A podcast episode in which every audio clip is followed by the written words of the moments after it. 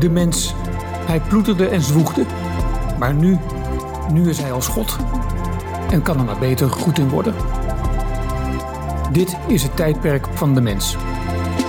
Welkom in het Anthropoceen. Een revolutie is gaande in onze voedselproductie. Nieuwe technieken om gewassen te kweken en verbouwen hebben zich aangediend. Dankzij die technieken kunnen we meer produceren op minder landbouwgrond met een lagere impact op het milieu. Maar de Europese Unie zit ermee in de maag.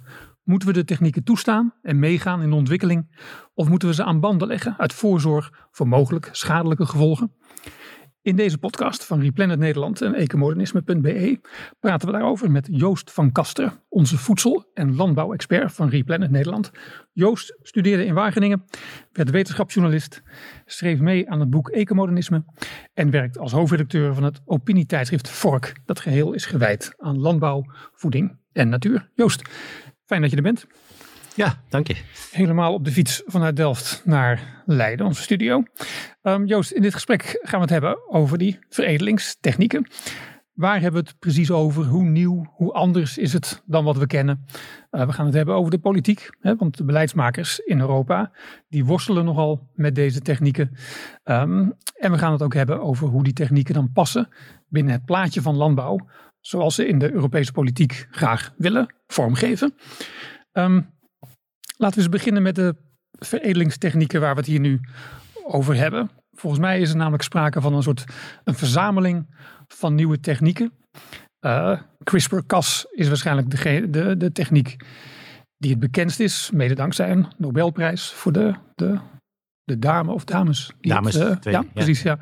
Die het, uh, die het bedacht hebben. Maar uh, neem ons even mee en, en beeld je even in dat er luisteraars zijn die, die vrij nieuw voor dit onderwerp zijn. Waar hebben we het precies over? Oké, okay, we hebben het dus over veredeling van, van landbouwgewassen. En veredelen, dat, dat betekent dus dat je probeert om nieuwe erfelijke eigenschappen uh, in te kruisen in bestaande gewassen. En traditioneel ging je daarbij uit van spontane mutaties, die gewoon ontstaan door nou ja, allerlei redenen. Hè? Dus uh, iedere generatie kent wel een aantal mutaties. Dus dan ga je op zoek naar bepaalde eigenschappen in het wild. Dat gebeurt, gebeurt nog steeds. Hè? De, de plantenjagers bijvoorbeeld, waar eerder al een podcast over was. Mm -hmm. Dat zijn mensen die jagen op nieuwe eigenschappen, bijvoorbeeld van aardappelen. Ja, en, en wat je dan probeert met natuurlijke uh, ver, vermenging. Ja, dan ga je, die ga je dus kruisen ja. met bestaande, met je gewassen die je, zeg maar, gekend zijn, die je commercieel gebruikt. Dus uh, mm -hmm. uh, je zoekt naar een, een, een, aardappel in, hoog in de bergen van Peru met een bepaalde eigenschap. Die is verder helemaal niet productief of die is heel klein of die is misschien wel, uh, wel giftig, dat weet je niet. En dan ga je dus kruisen met een aardappel die wij op ons bord hebben. En dan ga je net zo lang door tot je een eigenschap hebt die je, die je wil hebben. Bijvoorbeeld uh, dat die, dat die bestand is tegen een bepaalde aardappelziekte. Mm -hmm. Ik noem maar wat. Maar en, en, volgens die manier weet je misschien niet helemaal wat daaruit komt. Maar nee. doe je dat vanuit een soort hoop, natuurlijk wel aan gedachten, dat er iets uit moet komen. Maar je weet het niet helemaal en het duurt vrij lang, als ik dat zo hoor. Het duurt vrij lang. Het duurt vrij lang, want je moet steeds dus nieuwe kruisingen maken. En die plant moet dan weer gaan bloeien, mm -hmm. zaad zetten, okay. dan weer opnieuw. Nou, kan wel, bij een aardappel kan het wel 30 of 40 jaar duren. Bij, bij groentes is het meestal iets korter, ja, een jaar of 10, 12, 15 misschien. Nou, dat, dat, die spontane mutaties, dat is, ja, dat, het, het, het werkt. En, uh, en we, nou ja, al veel gewassen die we nu hebben zijn door die spontane mutaties uh, ook ontstaan. Mm -hmm. Maar een jaar of vijftig geleden zijn ze begonnen om te kijken of we die mutaties niet op kunnen wekken met radioactieve straling. Waar wij, waarvan we weten dat die effect heeft op de, op de erfelijkheid. En met bepaalde chemicaliën die ook effect hebben. Die ook effect hebben op het DNA, zeg maar de formule van mm -hmm. de erfelijkheid. En dat noemen we dan mutagenese, dus het opwekken van mutaties. En ook daar, dat is eigenlijk met die, met die straling en met die, met die uh, chemicaliën, schiet je als het ware met een schot hagel op, op, de, op het DNA. Je kijkt wat eruit komt en dan ga je weer terugkruisen met, het, met je oorspronkelijke gewas. Dus je mm -hmm. hebt dan spontane mutaties gecreëerd, maar je weet nog steeds niet of en hoe en wat voor andere effecten erbij betrokken ah, okay. zijn. Dus het, het, het enige dat, voordeel is misschien dat het iets specifieker is en iets sneller vooral. Sneller, je wekt mutaties op. Maar eigenlijk is het nog steeds een beetje blind en hopen dat het een goede afloop heeft. Ja, de, zeg maar, ik noem het gewoon shotgun mutagenese. Dus uh, hagel, met een mhm. schot hagel. En wat je nou met die nieuwe technieken hebt, met... Uh, oh, en Joost, voor je verder gaat, ja? is dit dan wat ze genetische modificatie noemen? Of daar zijn we nog niet? Oké. Nee, nee, nee, nee, genetische modificaties sla ik in dit verband even over. Want dat is het introduceren van hele nieuwe genen. Maar waar we het nu over hebben is, uh, blijven bij de erfelijk materiaal wat bij die plant hoort. Mm dus laten we zeggen, als we bij die aardappel blijven, dan, gaat het nog steeds om eigenschappen die soort eigen zijn aan die aardappel. Uh, maar dan ga je dus met die, die, die CRISPR-Cas en je hebt een aantal van die technieken, zinkvingernuclease en, en uh, nog wat. Ga je dus veel specifieke mutaties opwekken. Dus niet zo'n shotgun, maar gewoon met een, nou ja, zoals uh, die topdarters hun pijltje gooien, zal ik maar zeggen. Heel gericht op dat mm erfelijk materiaal. En heb je dus een, uh, A, een veel minder grote kans op ongewenste effecten. Omdat je eigenlijk wel weet waar je mee bezig bent. En uh, het gaat veel sneller. En, en begrijp ik het dan goed dat dit nu mogelijk is, omdat we heel goed weten wat, um, welk deel in die hele lange DNA-code welke eigenschappen precies gaat opleveren, zodat je precies kunt knippen en plakken. Is dat ook de, zijn dat goede woorden om te gebruiken hier? Ja, je haalt er iets uit, je voegt er iets in op de juiste plek en dan nou ja, we hoeven niet in detail op. maar in, in mhm. principe komt het daarop neer. Knippen en plakken. Zorgen dat het. Hè, en dat knippen en plakken gaat dus heel gericht. Mhm. En uh, het grote voordeel is. Want uh, daarom heb ik. Ja, ik nou ja, revoluties in de wetenschap uh, bestaan niet, zeg ik altijd als wetenschapsjournalist. Maar dit is toch wel echt een, wat je in wetenschappelijke termen noemt, een paradigmaverandering. Dus nou ja, deze wel een wetenschappelijke revolutie. Ja, nou ja, en jij bent een veteraan. Uh, jij loopt uh, al lang mee in dit vak. Dus, ja. Maar je, je, hebt waarschijnlijk toch ook wel vaker geschreven dat er een revolutie is in de, in de wetenschap, of niet? Nou, niet zo vaak. Maar in dit geval heb je dus een combinatie. Hè? Dus je hebt die specifieke knip- en plak uh, technieken. Maar daarnaast heb je natuurlijk, hè, dat uh, twintig jaar geleden is bijvoorbeeld het hele menselijke genoom in kaart gebracht. Dus mhm. alle, alle DNA weten we precies waar wat zit. Dat doen ze ook al jaren voor landbouwgewassen. Van alle, van, ik meen dat iets van 150 tarwevariëteiten zijn er al genenkaarten gemaakt. En wat je ook dus ziet is dat mensen, dat er technieken ontwikkeld worden om heel snel te typeren welk gen bij welke eigenschap hoort. Dus als je, het is die combinatie van knippen en plakken mhm. en die kennis van die genenkaarten maakt het dus mogelijk om heel snel te veredelen. Dat je bij wijze van spreken binnen twee, drie jaar een gewas op de markt hebt dat uh, met de gewenste eigenschap. Zonder, nou ja, met een vrij kleine kans dat er iets anders ook is veranderd in het genoom. Oké, en, en je zei net al, CRISPR-Cas is er eentje van. Ja. Je noemde geloof ik nog een naam. Maakt het voor nu heel erg uit dat er verschillende technieken zijn? Nee, nee, nee, nee, In wezen worden al die technieken nu, uh, en dan kom je dus bij die genetische modificatie. Want uh, twintig jaar geleden heeft de Europese Commissie besloten dat bij genetische modificatie ging het om het inbrengen van erfelijk materiaal wat niet uh, soort eigen was. Dus mhm. laten we zeggen, om bij die aardappel te blijven, dat je daar een eigenschap van een narcis inbracht. Hè, narcis mhm. is geen aardappel, dus dat zijn de ja. soort vreemde eigenschappen. En daarvan heeft de Europese Commissie gezegd, volgens mij nog steeds ten onrechte, maar goed, dat is nu eenmaal gebeurd, dat dat, uh, dat, dat een strenge goedkeuringsprocedure moet worden om die, uh, die rassen die zo gemaakt zijn op de mhm. markt te brengen. En die goedkeuringsprocedure is zo streng dat er eigenlijk in feite, uh, nou ik geloof dat er eentje is goedgekeurd, maar dat was voordat de regelgeving van kracht werd. En eentje nadat de regelgeving van kracht werd, maar die aardappel is ook nooit geproduceerd in Europa. Ja, Omdat vanwege het publieke ongemak met die techniek. En, en dit is wel wat genetische modificatie heet, GMO's, hè? genetisch Dat is genetisch, dat is met soort vreemd. Ja, ja. En, en, dat is in, in andere gebieden in de wereld, zoals in de Verenigde Staten, wordt het wel degelijk toegepast en is het wettelijk toegestaan. Het is in de Verenigde Staten, in uh, Brazilië, Argentinië. De soja die wij importeren als veevoer is ook vaak genetisch gemodificeerd. Ja, dus wij importeren het wel, maar we verbouwen het dubbel. niet. Ja, heel dubbel. Ja, ja. Nou ja, goed. Uh, Italië wil geen kerncentrales, maar importeert stroom uit Franse kerncentrales. Dat is Zoiets. op zich, uh, dat zien we vaker, toch? Ja, dat zien we vaker, maar ik denk wel van, nou ja. Beetje raar. Maar in ieder geval, die, uh, die, uh, dus dat is het, het verschil met genetische modificatie. En wat dit, dit noemen we dan gene editing. Hè? Het is eigenlijk uh, net als in, in, een artikel of een boek, dat je in, in, in je tekstverwerkingsprogramma, dus dat je bepaalde even bepaalde an, een ander woord erin kan zetten of een ander lettertje zelfs erin mm kan zetten. Ja. om, om de eigenschap te verkrijgen die je wil hebben. Ik snap overigens wel dat het heel erg op elkaar lijkt voor een buitenstaander. Alleen al die woorden genetische modificatie of gene editing. Dat lijkt natuurlijk wel heel erg op elkaar. Maar het zijn echt twee verschillende technieken. Ja. En alle wetgeving die we nu hebben in Europa gaat dus over genetische modificatie. Precies. En daar zijn dus hele strenge eisen aangesteld. Zo streng dat het in de praktijk niet echt voorkomt. Ja. Uh, waarschijnlijk ook omdat het gewoon heel duur is dan en een langlopend proces om zoiets uh, te ontwikkelen, stel ik me zo voor.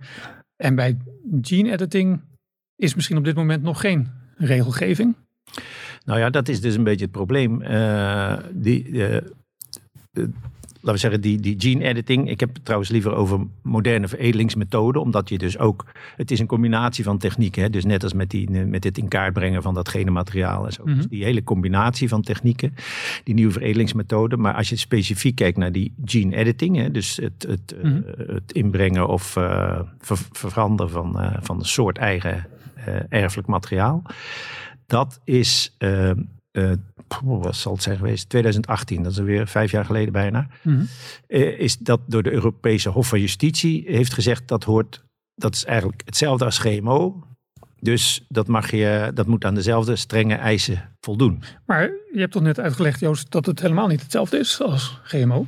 Nee, maar goed, het, is, maar het, het rare is dat de, het Europese Hof, want het was een, een, een wonderlijke uitspraak, want uh, het Europese Hof heeft in 2018 gezegd, ook die shotgun mutagenese, mm -hmm. die, die shotgun techniek, ja. En ook deze techniek, die dat we dan targeted mutagenese noemen, uh, doelgerichte mutagenese, ja. dat zijn beide uh, technieken die het erfelijk materiaal veranderen en horen dus onder de genetische modificatierichtlijn. Nou, er is iets voor te zeggen. Wat het Europese Hof vervolgens heeft gedaan, is gezegd: we, die shotgun technologie, uh, die kennen we. Dus dat is een uitzonderingsbepaling. Die valt er niet onder, hè? die staat in annex zoveel.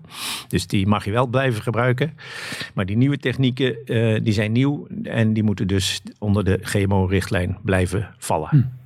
Nou, de Europese Commissie maakt, uh, was niet blij met die uitspraak, want het is een hele belangrijke technologie. Zeker als je kijkt naar de doelstellingen van de Europese Commissie. Daar komen we misschien straks nog op met die boer-tot-bord-strategie. Mm -hmm.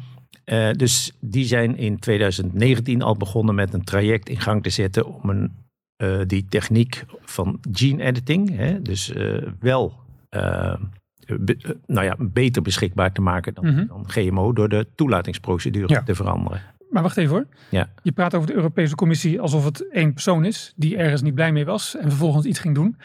maar de Europese Commissie, help me even, de, de, die is verbonden aan het Europees Parlement. Dus er zitten allerlei landen in. En die hebben een opdracht om uh, op het gebied van landbouw, denk ik, help me even. Ja. Uh, om, om de landbouw te verbeteren of zoiets. En nou ja, die commissie.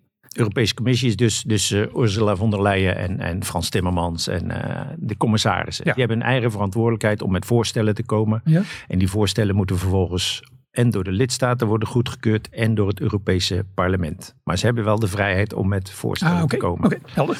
En daarom hebben zij toen bedacht, ja jongens, het gaat ons op achterstand zetten. Als wij die techniek, als dat zo zwaar beladen is met die, die zware toelatingsprocedure. Mm -hmm. Dus dat willen we niet. Hè? Maar wat, wat, ze dan wel willen, dat is nog een beetje onduidelijk. Dat voorstel komt begin juni. Maar ik heb begrepen dat binnen de Europese Commissie ook nog heel veel discussie is over die... Mm -hmm.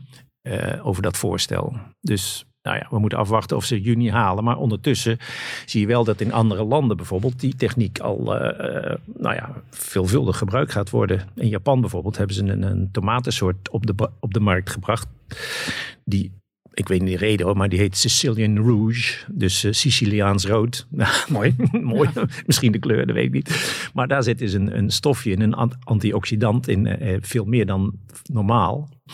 Uh, en dat zou dan gezonder zijn voor je. Mm -hmm. Dus je ziet dus wel nieuwe producten en vooral ook nieuwe.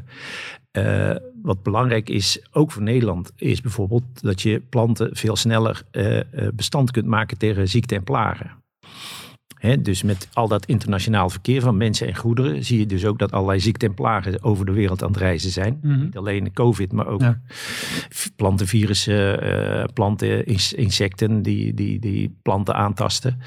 En dan kan het dus wel belangrijk zijn dat je dus op heel korte termijn een variëteit kan kunnen ontwikkelen die bestand is tegen die plaag, tegen die ziekte. Zeker ook met opwarming van het klimaat, idem dito. Dat krijgen dus, we krijgen hier ook andere insecten, andere schimmels en ziekte, mhm. andere ziekteverwekkers.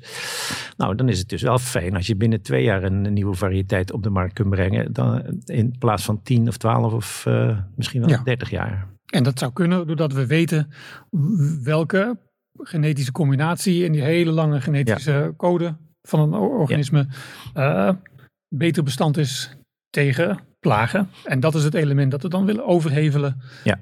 ja Er zijn dus bijvoorbeeld in, uh, in Australië hebben ze dus een, een wilde variëteit uh, gevonden van mais. Die, be, die bestand is tegen een bepaalde ziekte in de mais. En die, die, die, dat is dus een, een of nee, is geen wilde variëteit. Het is een, een, een, een maisras wat bestand is tegen een bepaalde ziekte. die al lang in gebruik is. En die eigenschap willen ze dan overzetten naar een mais die bijvoorbeeld het beter doet in, eh, in uh, Europa of in uh, Noord-Amerika. Mhm. Dus op die manier kan je dus heel snel bepaalde eigenschappen overbrengen van de ene variëteit naar de andere. Dus niet binnen de soort. En gaat dat dan altijd probleemloos? Of kunnen daar dingen mee gebeuren waardoor die supergezonde tomaten uit Japan toch opeens, uh, weet ik, nog iets anders met zich meedragen of zo.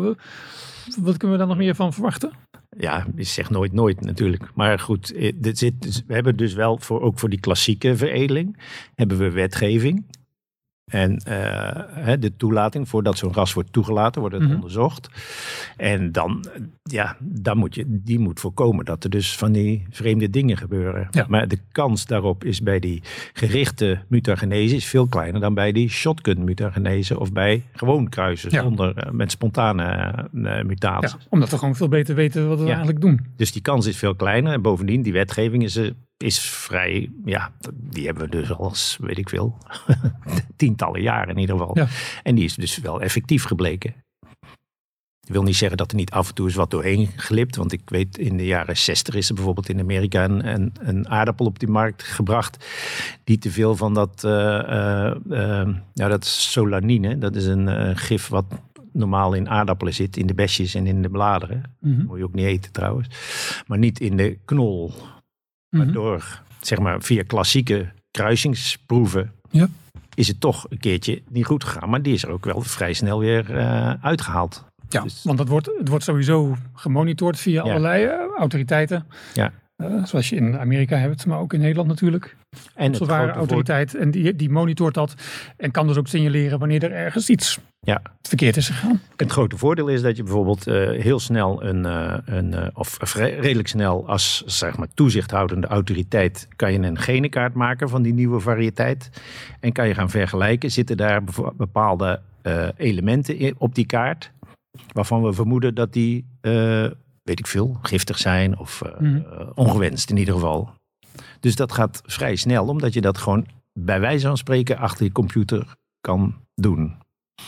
je kan de genekaart van de nieuwe variëteit vergelijken met uh, de, de, aantal standaardkaarten. en dan mhm. zie je dus wel welke variëteit, uh, of, of die variëteit een ongewenste eigenschap heeft. Ja. Dan nog is het niet 100%, maar ja, dus je, zit wel op veel en veel beter mm met, met, die, met die, uh, die shotgun ja.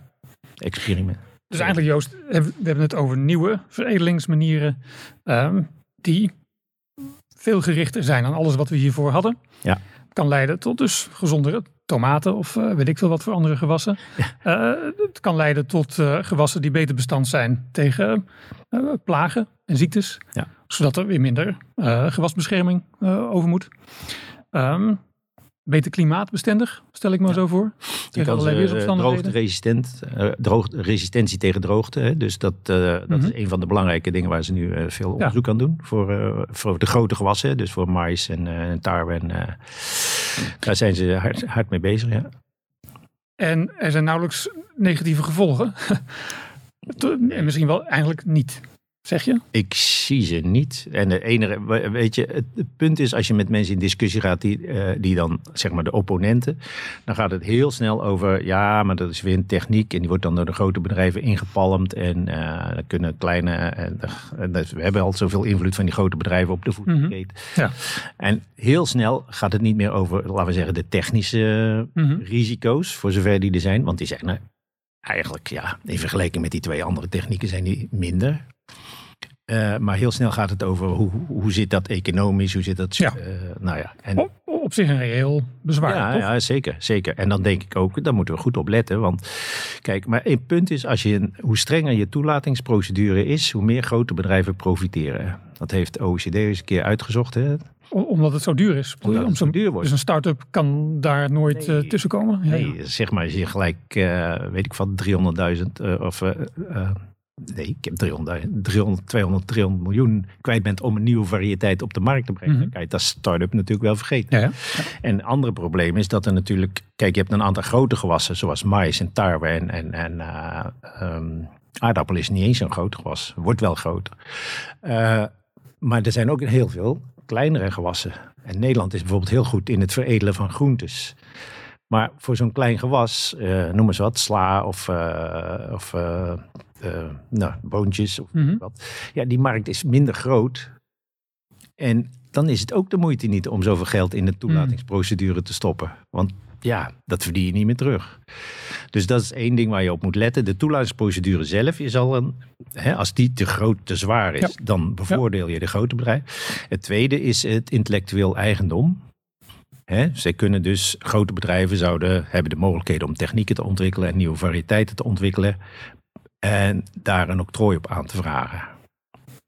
Alleen, de vraag is of dat in Europa wel kan. Nou ja, wordt een beetje technisch, maar in principe onderscheiden die nieuwe variëteiten die Mhm. je met CRISPR-Cas en dergelijke maakt, onderscheiden zich niet van Mhm. de gewone variëteiten die je op een traditionele manier maakt. Ja. Nou, op een traditionele manier gemaakte variëteiten kan je niet octrooieren in Europa. Mhm. En dat is goed. Moeten we ervoor zijn of tegen? Nee, dat is prima. Ja. Die vallen onder het kwekersrecht. En het Mhm. kwekersrecht is veel effectiever, omdat je dus dan kan een, een, een, een bedrijf kan de, de, dat, dat, die techniek of dat, die variëteit niet monopoliseren. Als kweker heb je, hè, stel een bedrijf brengt een nieuwe variëteit eh, sla op de markt. eh, dan kan er een ander bedrijf, kan zonder toestemming van dat eerste bedrijf, kan met die variëteit verder kweken. Als die dan een nieuwe variëteit op de markt brengt op basis van die andere variëteit, dan wordt er overlegd van hoeveel ga je die oorspronkelijke eigenaar Mhm. betalen. En bij een octrooi kan het bedrijf wat de nieuwe variëteit op de markt brengt zeggen nee, je mag het niet gebruiken. Ook niet voor verdere veredeling. Mhm. Oké. Dus daar zit een verschil in. Ja. En bij die octrooien is dus het, het eh, nou, daar moet je dus goed op letten dat dat die nieuwe variëteiten, maar ook die technieken, dat die gewoon eigenlijk gewoon niet, Mhm. Ja, dat die toegankelijk blijven Ja. voor kleine en middelgrote bedrijven. Maar want, ja, ik zou ook denken, als dat de- het sterkste argument is tegen het gebruik van deze techniek, dan zou je de techniek moeten kunnen eh, toelaten Ja. onder bepaalde voorwaarden die dan alles te maken hebben met het voorkomen van eh, concentratie eh, van, eh, van macht in de handen van grote bedrijven. Eh, want dat heeft een soort democratiserende eh, werking natuurlijk. Ja, Ehm, we zijn al een beetje op die weg. Hè? Want kijk, we hebben het steeds over CRISPR-Cas, maar er zijn, dat, er zijn, dat, dat is een bepaalde klasse van enzymen, de knip- en plak-enzymen. Maar er zijn al zoveel verschillende en er zijn ook een groot aantal ontwikkeld door publieke instellingen, zoals universiteiten. Die zijn niet geoctrooieerd. Dus die kan je gewoon, die zitten Mhm. in het publieke domein. Die kan je gewoon gebruiken als bedrijf. Dus wat dat betreft, je haalt met deze techniek ook wel eh, de techniek aan zich is al eh, redelijk gedemocratiseerd, laat ik het zo maar zeggen. Mhm. Ja. Hoe moet ik me dat voorstellen? Wat zijn het dan voor tegenstanders die, die met, met, met deze argumenten komen om de, de, het toestaan van deze nieuwe veredelingsmanieren, om die tegen te gaan? Dat weet ik niet. Je hebt de, de, laten we zeggen, de klassieke tegenstanders, hè? dus Greenpeace en, en uh, Corporate Europe Observatory en, en, nog wat. En die mensen zitten toch heel erg op de lijn van wat ik dan maar even de organic industry noem, dus de, de, de biologische landbouw. Mhm. En in de biologische landbouw heb je een aantal dogma's. Geen kunstmest, geen synthetische bestrijdingsmiddelen, alleen natuurlijke bestrijdingsmiddelen. En, uh, niet uh, klooien met erfelijkheid, anders dan mm door kruisen en spontane, of die, die, de spontane mutaties en de opgewekte mutaties. Dat mag wel, maar deze techniek is dan weer net een stap te ver. Terwijl ja. Het sluit elkaar helemaal niet uit. Je zou toch prima als biologische boer maar ja, jouw biologische tomaten uh, zo kunnen aanpassen. Dat die net zo gezond zijn als die uh, tomaten met antioxidanten in, uh, in Japan. Ja. er is ook een flinke discussie aan de gang in de biologische sector. Van moeten we nou deze techniek wel of niet? vinden we dat wel of mhm. niet acceptabel? Maar voor het moment is het nog nee. Omdat ja, ook marketingoogpunt. Mensen zijn onzeker over nieuwe technieken. Dat is eigenlijk altijd wel zo. Mhm. Eh, en in dit geval dus ook. En uh, daarom is, zit je dus met die, die, die, die biologische landbouw. nou, de organisaties voor de biologische landbouw blijven dus liever aan de veilige kant. Ja. En zeggen: nee, deze techniek gaan we niet toepassen. Maar ik zeg het nogmaals, op termijn denk ik, het moet wel eens een keer gaan schuiven. Want die, die andere techniek van, uh, van shotgun mutagenese, die is wel acceptabel voor de biologische landbouw. Dus ik kan er, mm kan er mijn hoofd ook niet omheen krijgen. Hoe dat... Nee. Is het dan gewoon uh, een soort weerstand die je natuurlijk vaker ziet bij, uh, bij industrieën? Wanneer er iets, uh, wanneer iets nieuws zich aandient, dat misschien wel een democratiserende werking heeft, omdat er nu opeens voor heel veel start-ups een mogelijkheid aandient om zich in die markt te mengen. Ja, ja, ja. Terwijl dat nu niet zo is. Ik denk eerder dat er iets, eh, dat het uh, nog een, een, stapje dieper gaat. En dat het vooral clubs zijn die ongelukkig zijn met het huidige landbouwsysteem. Die, en dat zie je dus. ze zijn dus die techniek is, is eigenlijk maar een aanleiding om zich te verzetten tegen de manier waarop wij nu voedsel produceren. Mhm. Met behulp, hè, uh, redelijk intensief, zeker in Nederland, uh, met behulp van uh, allerlei inputs, hè, dus mm kunstmest en bedrijvingsmiddelen en, mhm. en, die nieuwe technieken. En ik heb het idee dat er dus een beweging is en dat zie je dus al een aantal jaren. Hè, dus de biologische landbouw die komt dan voort voor een deel uit de biologisch dynamische landbouw van Rudolf Steiner in, uit de jaren twintig. En de ecologische landbouw uit de, uit de Engelse traditie. Mhm. En dat is steeds een verzet tegen modernisering in de landbouw. En ja, dat, en het, waarom dat verzet aanslaat, is, heeft denk ik ook te maken met het feit dat ja, voedsel moet eigenlijk een beetje, een beetje, een beetje onze behoefte aan een een mhm. soort paradijs, denk ik. Weet je wel? Mhm. Daarom is een voedselbos ook zo populair, want dan is het net het aardsparadijs. Weet je, je plukt de vruchten van de bomen. Ja, ja, ja. Uh, maar goed, dat is. Dat, dat, nou, naar mijn idee is dat een mhm. illusie. Zeker met, uh, met uh, wat, wat, zijn we, 8 miljard mensen op de wereld en over een tijdje 10 miljard. Dat gaat gewoon niet. Ja, oké. En wat jij zegt, ehm, zeg maar 100 jaar geleden, toen Rudolf Steiner met zijn biologisch dynamische landbouw kwam, ehm, was zijn zijn idee was een reactie op een modernisering die in zijn tijd ja. gaande was of al in opkomst was geweest om landbouw te moderniseren. Ehm, waardoor we met minder mensen, denk ik, vooral op het land konden gaan, uh, gaan werken.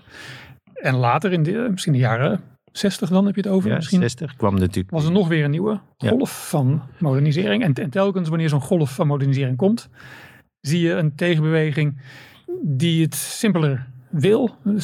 Wil zoals vroeger in het, in het paradijs kennelijk. Ja, ja. Wat ooit uh, moet zijn geweest. En, en nu zie je het weer. Nu, nu zie, je, weer, een nieuwe golf aan innovatie in uh, voedselproductie. Ja. En dus wordt de roep om het weer anders te doen, om die modernisering af te wijzen, is weer sterk. Is dat wat je bedoelt? Ja, in wezen wel. Je hebt dus, dus uh, Steiner met zijn biologisch dynamische landbouw reageerde vooral op het feit dat tien jaar eerder zeg maar de, de fabrikage van kunstmest was gelukt. Hè? Dus, en, en de eerste synthetische mm ja, Haberbos. En de eerste synthetische bestrijdingsmiddelen op de markt kwamen. En ook uh, heel benul, onbenullig natuurlijk, maar bijvoorbeeld de hele waterbeheersing in de landbouw. De cultuurtechniek, zoals we dat noemen in Nederland. dus de, de, de grond, bodembeheer, grondwaterbeheer enzovoort. Dat was allemaal, werd allemaal, het was niet meer spontaan, het werd allemaal gestuurd. En daar reageerde Steiner dan weer op. En ook die ecologische landbouw uit in de jaren 30 in Engeland. Mhm. En in de jaren 60 had je dus vooral ook een reactie op wat er tien jaar eerder was gebeurd. Schaalvergroting, nog verdere mechanisering. Hè. Ik, eh, de eerste melkmachines deden mm -hmm. in de jaren 50. Eh, tractoren in plaats van paarden. Nou, in ieder geval, dat, en dat was eind jaren 60 met als belangrijkste focuspunt de, de bestrijdingsmiddelen. DDT en al die andere troep die er toen in omloop waren. Dat was toen het aanknopingspunt. Mhm. de, de dode lente van Rachel Carson. Ja.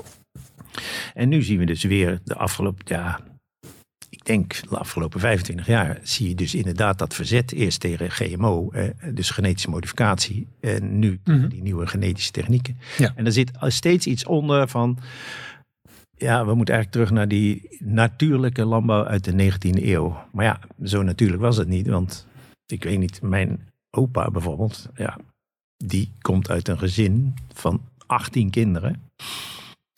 Uh, die is, wanneer is die? Uh, in 1890 is hij geboren, 1880. Mm -hmm. Nou ja, oké. 18 kinderen, van er maar vijf volwassen zijn geworden. Dat is de 19e eeuw voor je natuurlijk. Ja, ja. En dat was heel gebruikelijk dat je bijvoorbeeld bij, in je geboortepakket. Hè, wat je vroeger mee als, uh, huis, als toekomstig huisvrouw kreeg je altijd een set lakens, mm een set kussenslopen en, in een kist. Daar is ook een doodskleedje bij voor je baby. Want ja, ja, de kans was vrij groot mhm. dat je dat nodig had. Ja. En dat dus was natuurlijk. Dat was allemaal de, die natuurlijke landbouw van de 19. En wij willen terug naar een soort landbouw, of een aantal mensen willen terug naar. Ja, die hebben dat in hun hoofd toch, dat uh, ja, dat 19e eeuwse idee van een soort paradijselijke landbouw, waar de natuur, waar je de, eh, mhm. de mens één met de natuur. Ja, ik geloof daar niet in. Maar ik denk dat het ook uh, heel erg contraproductief is als je kijkt naar waar de behoefte aan is. Je bedoelt, er is heel veel behoefte aan voedsel. Voedsel, maar we hebben ook met behoefte aan inwoners. We willen ook ruimte creëren voor natuur. Nou ja, hoe doe je dat? Als je hoger opbrengt uh, hogere opbrengsten levert meer ruimte op voor de natuur, omdat je minder grond nodig hebt voor de landbouw. Ja. Dus ja, ik, uh, ja, ik ben wel voor die modernisering. Ja, oké. En, en, en het, het verzet tegen de modernisering die nu gaande is, die begon eigenlijk met, met het GMO, met genetische modificatie. Uh, daar is dus in Europa met name verzet ja. tegengekomen. En met name ook, denk ik, vanuit het voorzorgprincipe van laten we niet iets doen waarvan we niet helemaal zeker weten dat er nou, wel of geen schadelijke gevolgen zijn. Uh, nu dienen zich weer nieuwe technieken aan die eigenlijk niet zoveel te maken hebben met het GMO. Maar die voorlopig wel in dat kamp uh, horen. En ehm, daar komt nu uh, verzet tegen. Hoe, hoe komt het dan dat dat nu ook in de politiek, ook in Europa, bij, uh, bij Frans Timmermans bijvoorbeeld, uh, in, in goede aarde valt? Terwijl Steiner in de jaren twintig en ook de, de eerste nou ja, milieubeweging, zeg maar de moderne milieubeweging in de jaren 60 en 70, dat was toch erg niche. Dat was nog altijd opboksen tegen de, de mensen in de, in de politiek. Nu lijkt het wel alsof, alsof mensen in de politiek ook heel erg klaar zijn om weer terug naar dat paradijs uh, te gaan. Op, op ouderwetse manieren van landbouw, natuurlijke manieren van landbouwbedrijven. Hoe, hoe kan dat dan? Weet je dat? Ja, dat, het heeft natuurlijk mee te maken dat, dat, laten we zeggen, het huidige landbouwmodel wat we nu hebben, de gangbare landbouw, levert best problemen op. Stikstof, uh, ammoniak in de mhm. lucht en in de natuur en stikstof in het water, nitraat in het water. Uh, er zijn allerlei dingen. Dierenwelzijn uh, hè, is een ding. En uh, ik, ja, ik denk dat mensen toch een beetje vertrouwen in, in technologie en in het menselijk vermogen om nieuwe dingen uit te vinden, dat ze mhm. een beetje kwijt zijn. En, en daarom de blik richten naar de 19e eeuw in plaats van naar de ja. 21e eeuw. Ja, Terwijl je zou ook kunnen zeggen dat we die, die problemen die nu worden veroorzaakt, uh, de milieuproblemen die worden veroorzaakt door onze huidige manier van uh, landbouwproductie, die kunnen we ook met techniek oplossen.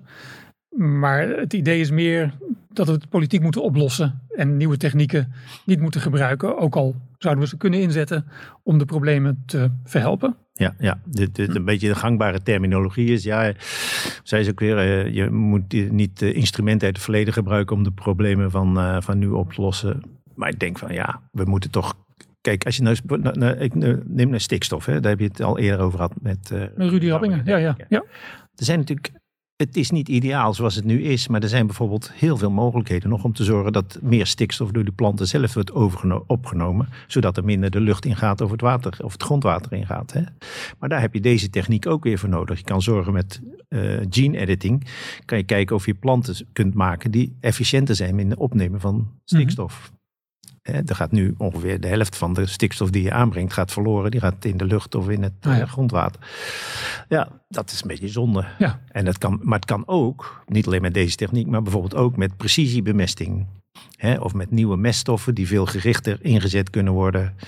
Uh, afgestemd op de behoeften van de plant. Want die, we gooien er nu een, uh, een hoop mest op in het voorjaar. En nog eens even halverwege het jaar. En dan nog wat kunstmest uh, door het jaar heen.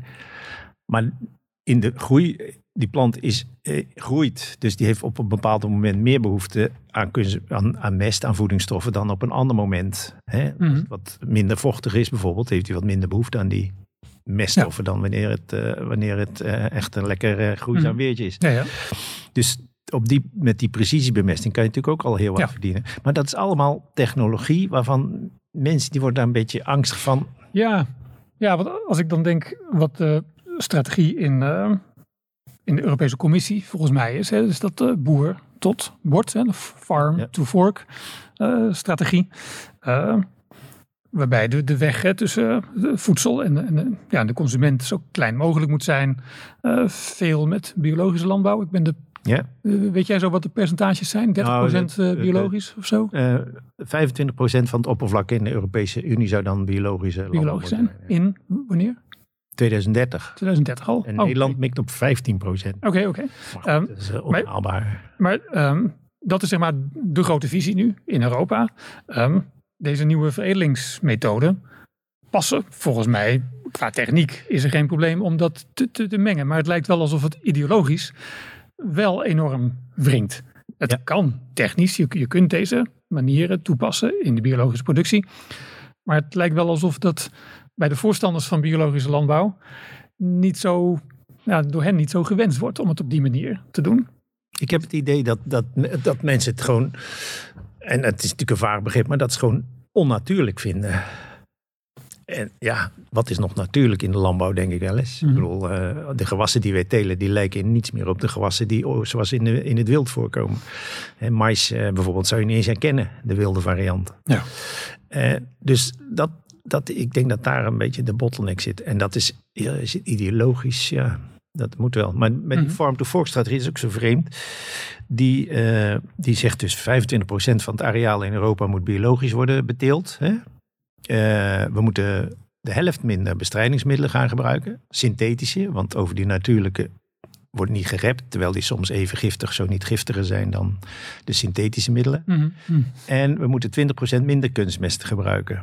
Dat betekent dus dat we meer grond moeten gaan gebruiken om evenveel te produceren.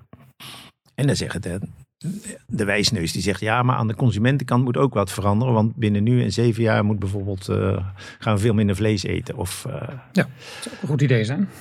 Ja, maar dat krijgen we dus niet voor elkaar zonder burgeroorlog. Hè? hoe ga je mensen dwingen om minder vlees mhm. te eten? Dat kan bijna niet.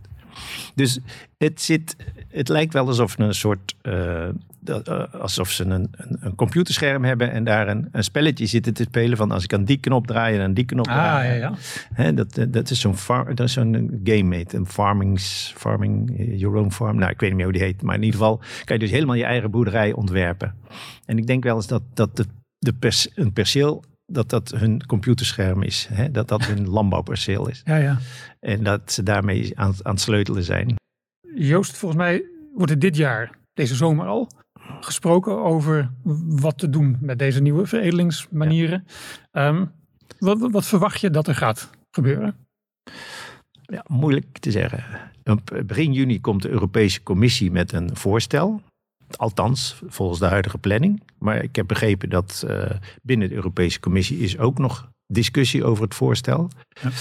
Het vreemde is dat, uh, dat die, die techniek, zeg maar, dat het, het, het voorstel wordt opgesteld met uh, het Directoraat-Generaal Gezondheid als leidende partij. Niet landbouw dus, dat is een Mhm. beetje vreemd. Hm. Eh, directoraat Landbouw is wel voor. Eh, maar het directoraat-generaal Milieu schijnt eh, nog dwars te liggen. We hebben dus met, eh met Replanet hebben we gesprekken gehad met mensen die bij die DG's werken. Mhm. En dat ging met landbouw en met gezondheid ging prima. Goede gesprekken, leuke gesprekken, interessant. Ja. En Viro, dus Milieu, DG Milieu, eh, heeft het eerste gesprek uitgesteld. Toen nog een keer uitgesteld. En toen gezegd dat de tijd nog niet rijp was voor een gesprek. Dus Ja. daar zit een een worsteling. grote aarzeling. Een worsteling. Ja. Nou, als dat voorstel er eenmaal ligt, dan zit je dus met eh, de lidstaten moeten het goedkeuren. Eh, die gaan erover hè? en het Europese parlement gaat erover. Nou, Europees parlement, het is moeilijk in te schatten. De Groenen zijn sowieso tegen. Die voeren echt. Mhm. nu al campagne. Met, eh, ja, op een manier waarvan ik denk van, nou ja, dat is wel een beetje onbehoorlijk. Maar goed. Nou, eh, wat dan? Wat doen ze dan? Nou, ze hebben laatst een rapport uitge- uitgebracht. En er worden dus, eh, wat mij betreft, integere wetenschappers hè, die op dit veld actief zijn. Die worden eh, neergezet als stroommannen van de grote, van de, van de industrie. Ah, de industrie. Ja. En ik vind het echt, ik vind het zo onbehoorlijk dat ik, eh, nee, ik Nou, ou- oude truc. kan helemaal Ja. niet. Kan Ja. helemaal niet. Nou, in ieder geval, dus de Groenen zijn sowieso tegen. Sociaaldemocraten, ja, twijfelachtig. Eh, de Liberalen zijn grosso modo voor. Christendemocraten ook min of meer voor. Dus in het Europees parlement zou ik het nog wel zien zitten. Bij de lidstaten ligt het lastiger, omdat je een, eh, een eh, gekwalificeerde meerderheid nodig hebt. Dus je moet 15 van de 27 lidstaten moeten voor zijn. Dat zou misschien nog kunnen lukken, maar eh, het betekent ook dat als vijf lidstaten met meer dan de, ik dacht meer dan de helft van de Europese bevolking tegen zijn, dan gaat het ook niet door. Ah, dus een land als Duitsland. Duitsland, dat is zeggen Duitsland en Italië, Ja. en nog Oostenrijk en Luxemburg en misschien nog eh, een paar kleine landen tegen zijn. Mhm. Ja, dan gaat het nog steeds niet door. Dus het wordt een, ehm, ja, en het wordt echt een, eh, ja, een test van, eh, ga- gaat Europa mee in de, in de modernisering? Of Mhm. gaan we naar, hè, worden we een openluchtmuseum? Ja, want je zegt dit natuurlijk omdat de ontwikkelingen wel doorgaan. En die gaan door in Azië, in de Verenigde Staten. Ja. En Europa hoort daarin gewoon mee te doen, waarschijnlijk. Ja. Ja, niet alleen in Azië en Amerika, ook in Afrika. En eh, de, de, zeg maar die genetische modificatie had Europa nog zoveel invloed in Afrika dat een aantal Afrikaanse landen die techniek ook hebben afgezworen om hun export naar Europa niet in gevaar te brengen. Maar als je het nu hoort, eh, dat, dat landen als Oeganda, Kenia, eh, gewoon, die gaan er gewoon voor. Mhm. En wat Europa doet, ja, ja, ja. dat interesseert ze niet zoveel meer, denk ik. Mhm. Want ze kunnen exporteren naar China. Ze kunnen, ja, dus we zetten onszelf buitenspel, denk ik, als we deze technieken eh, zo moeilijk blijven maken. Ja. Is er iets waarmee je toch nog een beetje positief kunt afsluiten in deze podcast, eh, Joost? Of uh, wil je het somber eindigen? Nou, wat ik wel positief. Ja, het is niet positief. eh, de aanleiding is niet positief, in ne uiterst negatief zelfs. Maar de inval in Oekraïne en vooral de blokkade, gedeeltelijk opgeven nu van graanexporten. Ja. Maar belangrijker nog misschien is de, de kunstmest, eh, export van kunstmest vanuit eh, Wit-Rusland en Rusland. Eh, dat heeft veel mensen wel op de, op, met hun neus op de feiten gedrukt van jongens, voedselzekerheid, hè, dat we de- morgen, vandaag, morgen en volgend jaar nog voldoende te eten hebben, is niet zoveel vanzelfsprekend. Je, je bedoelt dat we voor de levering van kunstmest voor een deel afhankelijk zijn van Rusland. Voor een groter deel dan, dan gezond is. Ja, en wij, bij ons valt het nog wel mee. Maar Ja. vooral Afrika eh, eh, had veel. er kwam, de, de kunstmestprijzen in Afrika zijn mede door die marktontwikkelingen zijn, verdrievoudigd. En dan is dat voor een kleine boer is het niet meer, Hmm. meer te betalen. Ja. En, de, maar goed, het- wat ik wil zeggen is, het drukt je, zo'n oorlog drukt je wel met je neus op, de feiten, op het feit dat, dat voedselzekerheid niet meer echt vanzelfsprekend is.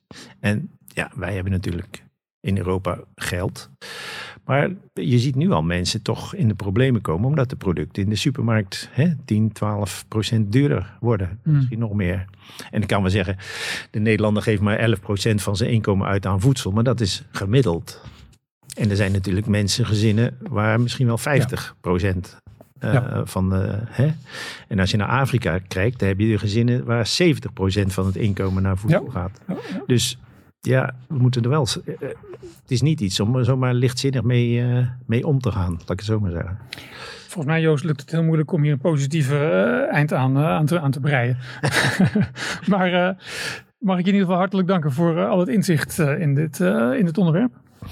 Oké, nou ja, en een positieve noot is, ik ben wel redelijk optimistisch dat het uiteindelijk wel komt.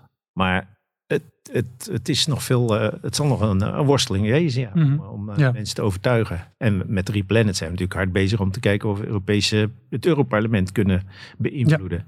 Ja.